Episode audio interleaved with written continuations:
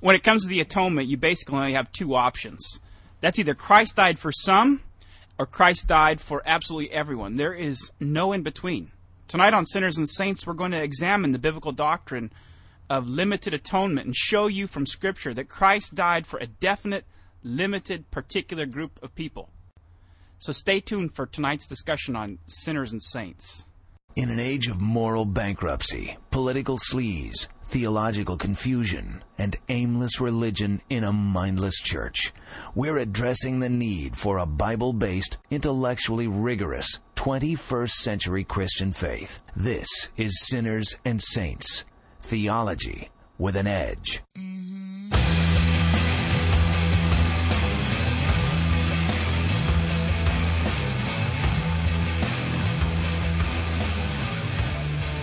All right, I want to thank you again for joining us tonight on Sinners and Saints. Uh, joining us for our discussion, as usual, is Reverend Adam Kalustian from Ontario United Reformed Church and Reverend Moses Jembazian from Pasadena United Refor- Reformed Church.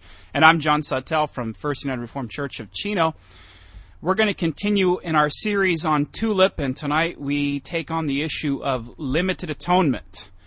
And one thing that I want to stress and make very clear as we start our discussion tonight is that the Bible only gives us two categories, two options really for understanding the extent of the atonement. It's not three. And I know some of you think that it's three. Some of you have been told that Christ died to make it possible for people to be saved. And so you think that when you look at the options for the atonement, you could either go with Christ died for everybody, or Christ died for only a limited amount, or that Christ just died and so all kinds of people uh, could be saved. But that's Yeah, not was, the. I was driving around the other day, John. I saw a bumper sticker said, "Jesus, He died for the opportunity," Right. as if the death of Christ didn't really accomplish anything. It just kind of made something else possible. That's it. It, it. When Christ went to the cross, he died for a nameless, faceless rabble of people. Whoever potentially would, would believe. Now, you've been told that that's an option. But what we're going to try to show you tonight from Scripture is that there is no single text of Scripture that you could use to support that idea. Scripture only speaks in this way Christ died for somebody. Now, that somebody could be absolutely every person who ever lives, or that somebody could be the definite amount of people the Father had given him. But we're going to go to the Scriptures and show you tonight that has to be one of those two options. And so, uh, as we turn to the Scriptures to, to ground this particular doctrine, where would we go to establish that Christ died for somebody? Well, one of the places we can go to is Ephesians 5, and there it says that husbands ought to love their wives just as Christ also loved the church and gave himself up for her, that he might sanctify her, having cleansed her by the washing of the water with the word.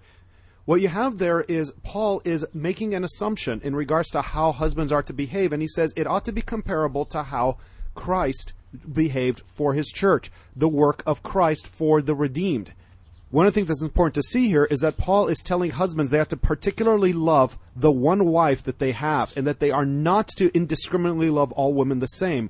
And he says, Here's your example Christ only loved his church and gave himself up for her alone. Yeah, there's all kinds of passages all over the scripture that teach that Jesus actually died for somebody. When he was born into the world, the angel of the Lord says to Joseph, Mary will bring forth a son, and you shall call his name Jesus, for he will save his people from their sins. It doesn't say he is going to maybe potentially do something that might result in the salvation of some people. He will save his people from their sins. John 15, verse 13.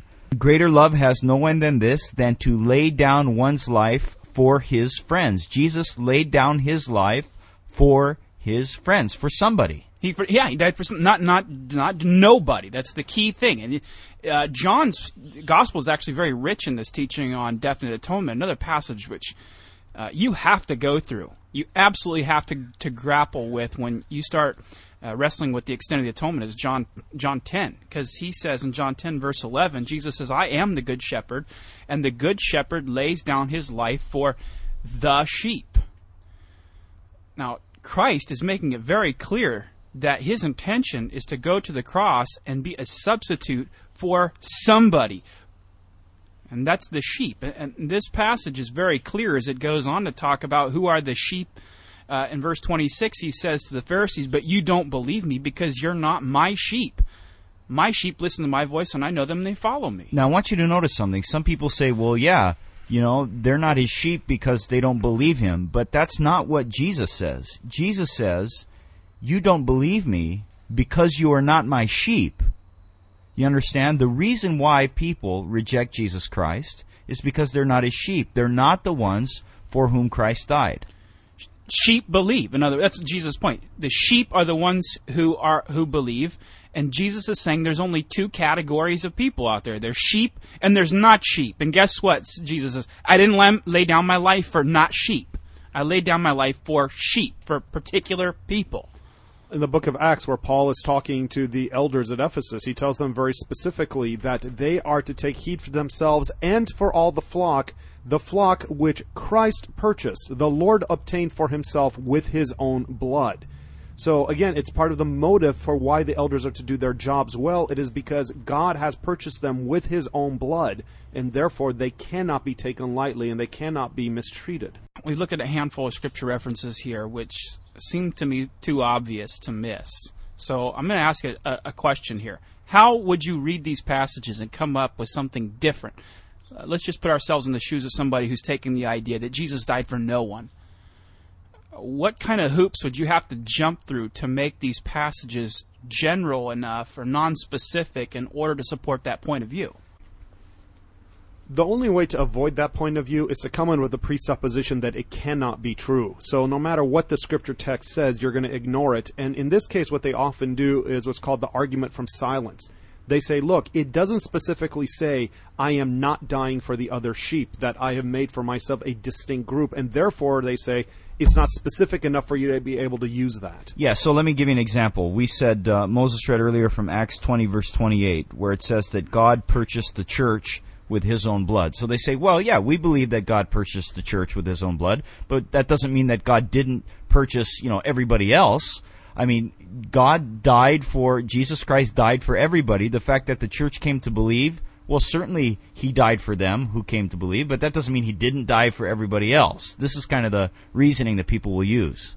That's almost like saying God chose a definite number of people, but then say he didn't choose everybody else. You can't argue from that he didn't choose everybody else. Well, this is exactly the point that you have to come with a complete perversion, a misunderstanding of the grace of God to his elect people to then try and read these passages in this vague sort of way.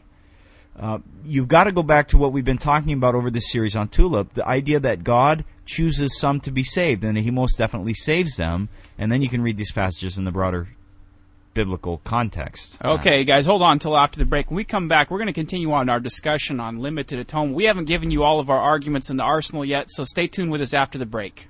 You're listening to Sinners and Saints on 99.5 FM, KKLA.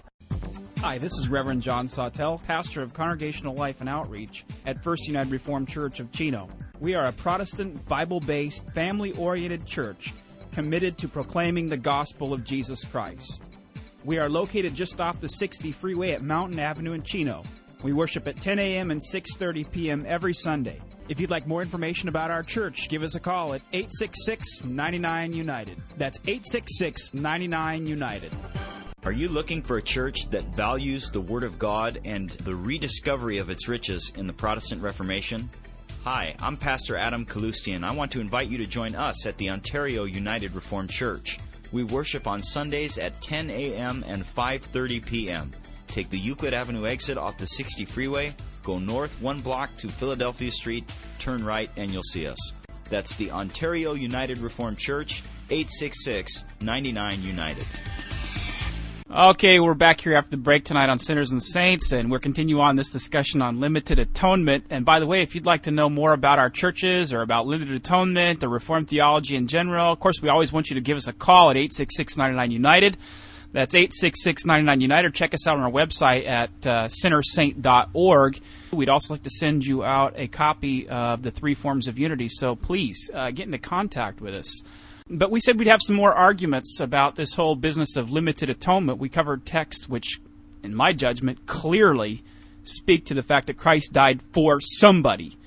Uh, and those are his sheep, a definite number. But what other kind of arguments could we use to establish the fact that Christ died for somebody, first of all, but uh, a particular number of people? Well, to me, the easy answer is to look at the Bible to see whether or not Jesus actually saved somebody by his death or he actually made it possible that some people should be saved by his death. And the Bible repeatedly says that he actually saved people when he died. He didn't just make it possible. Christ's work had purpose, it had design, and it actually accomplished what it was meant to do. And so you can see that. Ephesians 1 7. In him we have redemption through his blood. Hebrews 9 12. He did not enter by means of the blood of goats and cows, but he entered the most holy place once for all by his own blood, having obtained eternal redemption. So you see that Scripture makes it very clear and wants us to understand Christ's work is the work we need, and it does accomplish what it meant to do. Think about that Hebrews 9:12 passage. He has obtained eternal redemption. It doesn't say that he made redemption possible when he died on the cross or redeemable. yeah, made people now redeemable when before they were helpless. No, it says he actually obtained redemption. He actually accomplished something on that cross. It's a definite atonement. One other passage along these lines is Titus 2:14, which says, uh, "Who gave himself for us to redeem us from all wickedness and to purify for himself a people that are his very own, eager to do what is good." Now, Paul makes it very clear that the atonement was for a purpose, which is to redeem. It actually secured redemption, and then he connects that to the idea of definiteness, not just uh, for uh, anyone, but for us, for his people. And so you, you have more texts in this we even need to read. 1 Peter 1.18, Ephesians 1.7, the list goes on and on.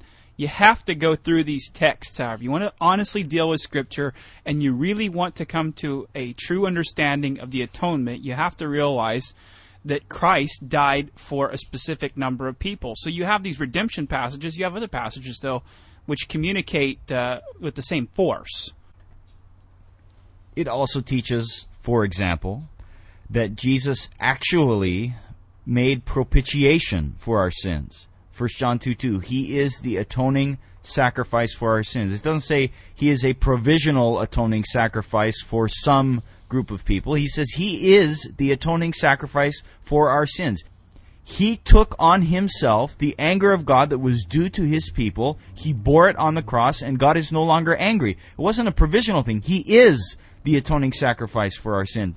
Romans 3:25. God presented him as a sacrifice of atonement not as a provisional one, as a maybe. Hopefully, it'll accomplish something. He actually accomplished it on the cross. In 2 Corinthians 5:21, Paul says the following: He made him who knew no sin to be sin on our behalf, that we might become the righteousness of God in him. Notice that they are both definite. He was made sin for us, and we are made righteousness of God in Him. It's not that there is the possibility of an exchange in the future now that God has done this work in Christ, but that it has been accomplished for the elect definitely, positively, and finally. So the only logical uh, inference you can draw from that passage, if I understand this correctly, is that God laid on Christ the sins of all humanity, past, present, and future. And then in turn, God gives to all humanity, past, present, and future, the righteousness of Christ. Yeah, that is one of the things that we definitely need to see that it has to be an absolute final finished work for someone. But verse 20 tells us who it's for. We are ambassadors for Christ. So it is for we that this is done. And then in the context of the second of Second Corinthians, it is to the Christian church in Corinth that this is being written. So it is for them. We are the us being spoken of here, not each and every person in the world indiscriminately. So the basic point is this. The Bible nowhere teaches that when Christ died it was, you know, maybe to present an opportunity later or maybe to make something possible. He actually accomplished redemption and you are left with the choice. He therefore either died for everybody in the world, and therefore everybody is redeemed, reconciled with God, propitiated, uh, sacrificed for, or he died for a specific number who actually come to faith in him in time, which of course is of the biblical teaching. You don't have any other choice. Now, how persuasive was something like this? I understand you came to the position over time to come to embrace a limited atonement. How persuasive is an argument like this to somebody who's questioning? Well, look, the first time you hear that Jesus did not die with the purpose of saving every individual person in the world, you go into shock, is really what happens. I mean, it's not that you sit down and carefully reason with the the scriptures. At least it wasn't in my case. I couldn't about, believe that okay, anybody sh- thought. Shock about what? Shock about that God could be this way. Well, or yeah, God could be this wise. you're- God could be that vindictive. No, it's not so much that. It's just that you're always taught that obviously Jesus died for everybody, and what it means to be saved is whether or not you accept Him. And you give no more thought to the idea of salvation through Jesus Christ than that. Uh, I believe, though, if people will sit down and carefully reason through the scriptures, think about this series that we've been doing on Tulip, get the tapes, call us, 866-99 United, sit down with the Bible and actually read it, we can come together to a greater and more clear understanding of what Christ did. Really, John, the answer to your question is you just get shocked because you've never heard it before. Okay, but if you hear it, I mean, does it take? Does a light bulb turn on, or is it? A, does it just begin the thinking process, which over time It begins has a thinking process because what you have to do is you have to now reevaluate everything you've ever believed. You have to go through and see what is the fullness of Scripture teaching. And then it is through this you get a very God centered view and you see that He does all things for His glory with plan and purpose. And then all this perfectly ties together. But as long as you're going along with the standard individualistic mindset, it makes no sense in that context. Okay, hold that thought there, and don't you dare touch that dial. Join us after the break. We're going to come back and give some more arguments for Christ's definite or limited or particular atonement. Reformation Radio. Theology with an edge. Come to worship God at the Pasadena United Reformed Church. Worship Him in spirit and in truth. Hear the gospel faithfully preached. Rejoice in the God of your salvation. Come and join us on Sunday mornings at 9 a.m. and Sunday evenings at 6 p.m. We are located at 226 West Colorado in Arcadia off the Santa Anita exit of the 210 freeway. Call us at 866 99 United or visit us at urcsocal.org. Hi, this is Pastor Bureau of Grace Evangelical Church in Torrance. We are a new Reformed church serving all of South Bay. As a member of the United Reformed Churches of North America, Grace Evangelical Church emphasizes the preaching of the gospel, weekly administration of the Lord's Supper, catechism of our children, and emphasis on the singing of the Psalms, all in a family friendly atmosphere. Come, worship with us. You can reach us at area code 310 782 7019. Thanks for joining us again tonight on Sinners and Saints. We're back to our topic, limited atonement. We're dealing with the doctrine of tulip, but tonight particularly, did Christ die for someone, or did he die for no one, or did he die for all? And we've been going through a number of passages which seem to indicate so clearly from Scripture that Christ died for a definite number of people, and it actually secured redemption and salvation for them. And so I think, Adam, you had one uh, one more thing you wanted to say when we get to our to our final argument tonight. Yeah, I just want us to be sensitive to people out there who are new to this idea because um, I don't know, John. Maybe you know you grew up being taught that Jesus died for His people specifically, but there are those of us growing up in various you know Christian churches or whatever that were taught. I mean, almost as a fundamental article of the faith that God loves everybody in the same way, and Jesus died for everybody in the same way. Now, And to it- me, that would sound totally irrational. If you've grown up with the conviction that it's specific, it's limited, it's definite, Right. it seems totally irrational because this, this this this fits together like a puzzle so clearly with the other doctrines. So, what I want to ask of you, because you come out of this background to some extent, does the other side, the redeemable, Christ made everybody savable, does that fit together and, and seem logically coherent to somebody who holds the other position? Well, sure. I mean, at the time it does. I mean, you know, you hear things thrown out like John three sixteen, and I know we're going to get into some of these passages uh, in the next show that people seem to say teaching that Jesus died for everybody's sins, or at least made, made people savable. Yeah, I mean, you're coming from a system where you don't believe in predestination. You haven't been taught the doctrine of election that God chooses certain people. You believe that that uh, choosing, or rather, is based on whether or not you believe. So then, of course, it makes sense that he would provisionally die for everybody, and it's kind of up to them to save. It's a very man-centered way of viewing salvation. But th- the point that I wanted to make, John, is that, and if you're listening out there, we really we don't want you to come to this position because it sounds, you know, on the face of it, say just more logical or whatever, or because it's new and kind of interesting. We want you to search the Scripture on this doctrine. Want you to ask the question of the passages that talk about the death of Jesus whether or not they teach that he died for everybody or he actually died for some, his elect, and accomplished their redemption.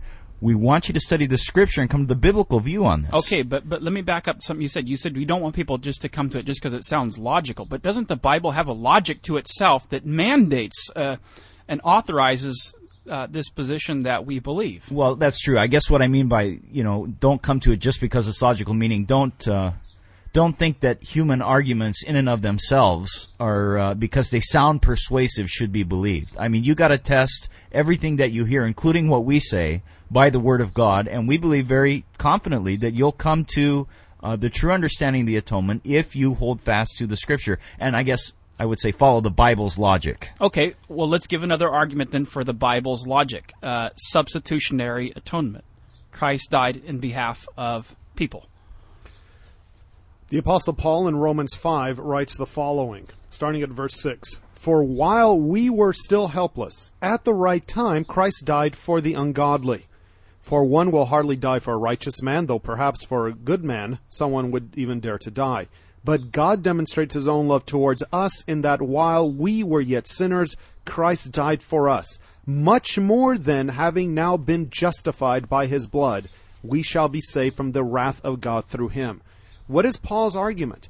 Christ dies for the ungodly in accordance with the will of God, and he does so for those who are unworthy, unable to do the good that is required. That's the that's the wonder in Paul's gospel is that he died for the ungodly, and then he says, "And now that we are justified," so he connects the death for us is for those who are now justified.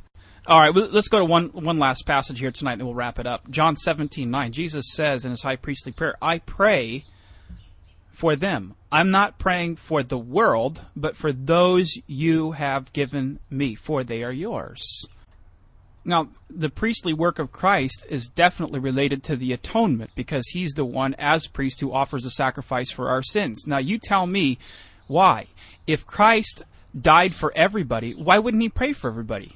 But he doesn't say he does. He says he, pr- he prays for them, for the ones given him. Right, and then you read along further in verse 20 I do not pray for these alone, but also for those who will believe in me through their word. That is, the, he's praying initially for the apostles, the ones he's sending out, and for those who will believe through the word of the apostles, the preaching of Christ. It's not for everybody indiscriminately. Jesus prays before he goes to make sacrifice on the cross for their sins for those Uh, for whom he's making the sacrifice. And if you want to really understand the significance of this, go back and read Leviticus. You can read the whole book, but particularly chapter 16. And you see there the priest prays over the sacrifice, particularly for Israel, and it is their sins which are atoned for.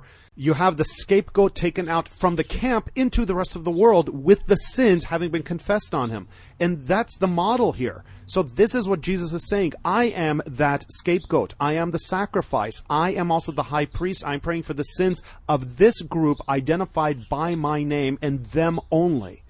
Uh, see what what all this demonstrates is that there is a gospel logic, there is a biblical logic, there's a theological logic that you have to understand because that's what helps unfold uh, this this question for us in terms of the extent of the atonement uh, and going and tying it back to the Old Testament, the Day of Atonement is is something that has to be done here because the Scriptures continually compare. Uh, the Old Testament sacrifices, particularly the Day of Atonement sacrifice, and Christ's atonement. And if under the Old Covenant, when that atonement was offered on the Day of Atonement, the priest only prayed for the people who were represented by that sacrifice, and Christ now is the fulfillment of that. It, it, it, follows by irresistible logic that Christ would only pray for the ones he's represented, and he's represented a particular, specific number with that atonement. To a degree, you also see this then displayed in various parts of Scripture, but you see it where Paul reserves particular anger and condemns those who were of the church and went out and blasphemed the name, whereas he is perfectly willing to go to the unbelievers and bring to them the gospel in a very gracious manner. Why is that? Because those who have despised the blood, those who have had access to it and despise it, are to be condemned. That makes sense where you have the blood, particularly for those in the covenant community, those who are especially the elect from within the covenant community this wouldn't make sense otherwise. Scripture explicitly teaches Christ died for his people. We want to thank you tonight for joining us on Sinners and Saints. Uh, stay tuned with us next week as we continue on this topic. We're going to handle some objections to the Reformed and biblical doctrine of limited atonement. Join us next week as we tackle more topics with the truth of God's Word on Sinners and Saints Theology with an Edge. For more information, call 866 99 United or log on to the web at urcsocal.org. That's 866 99 United.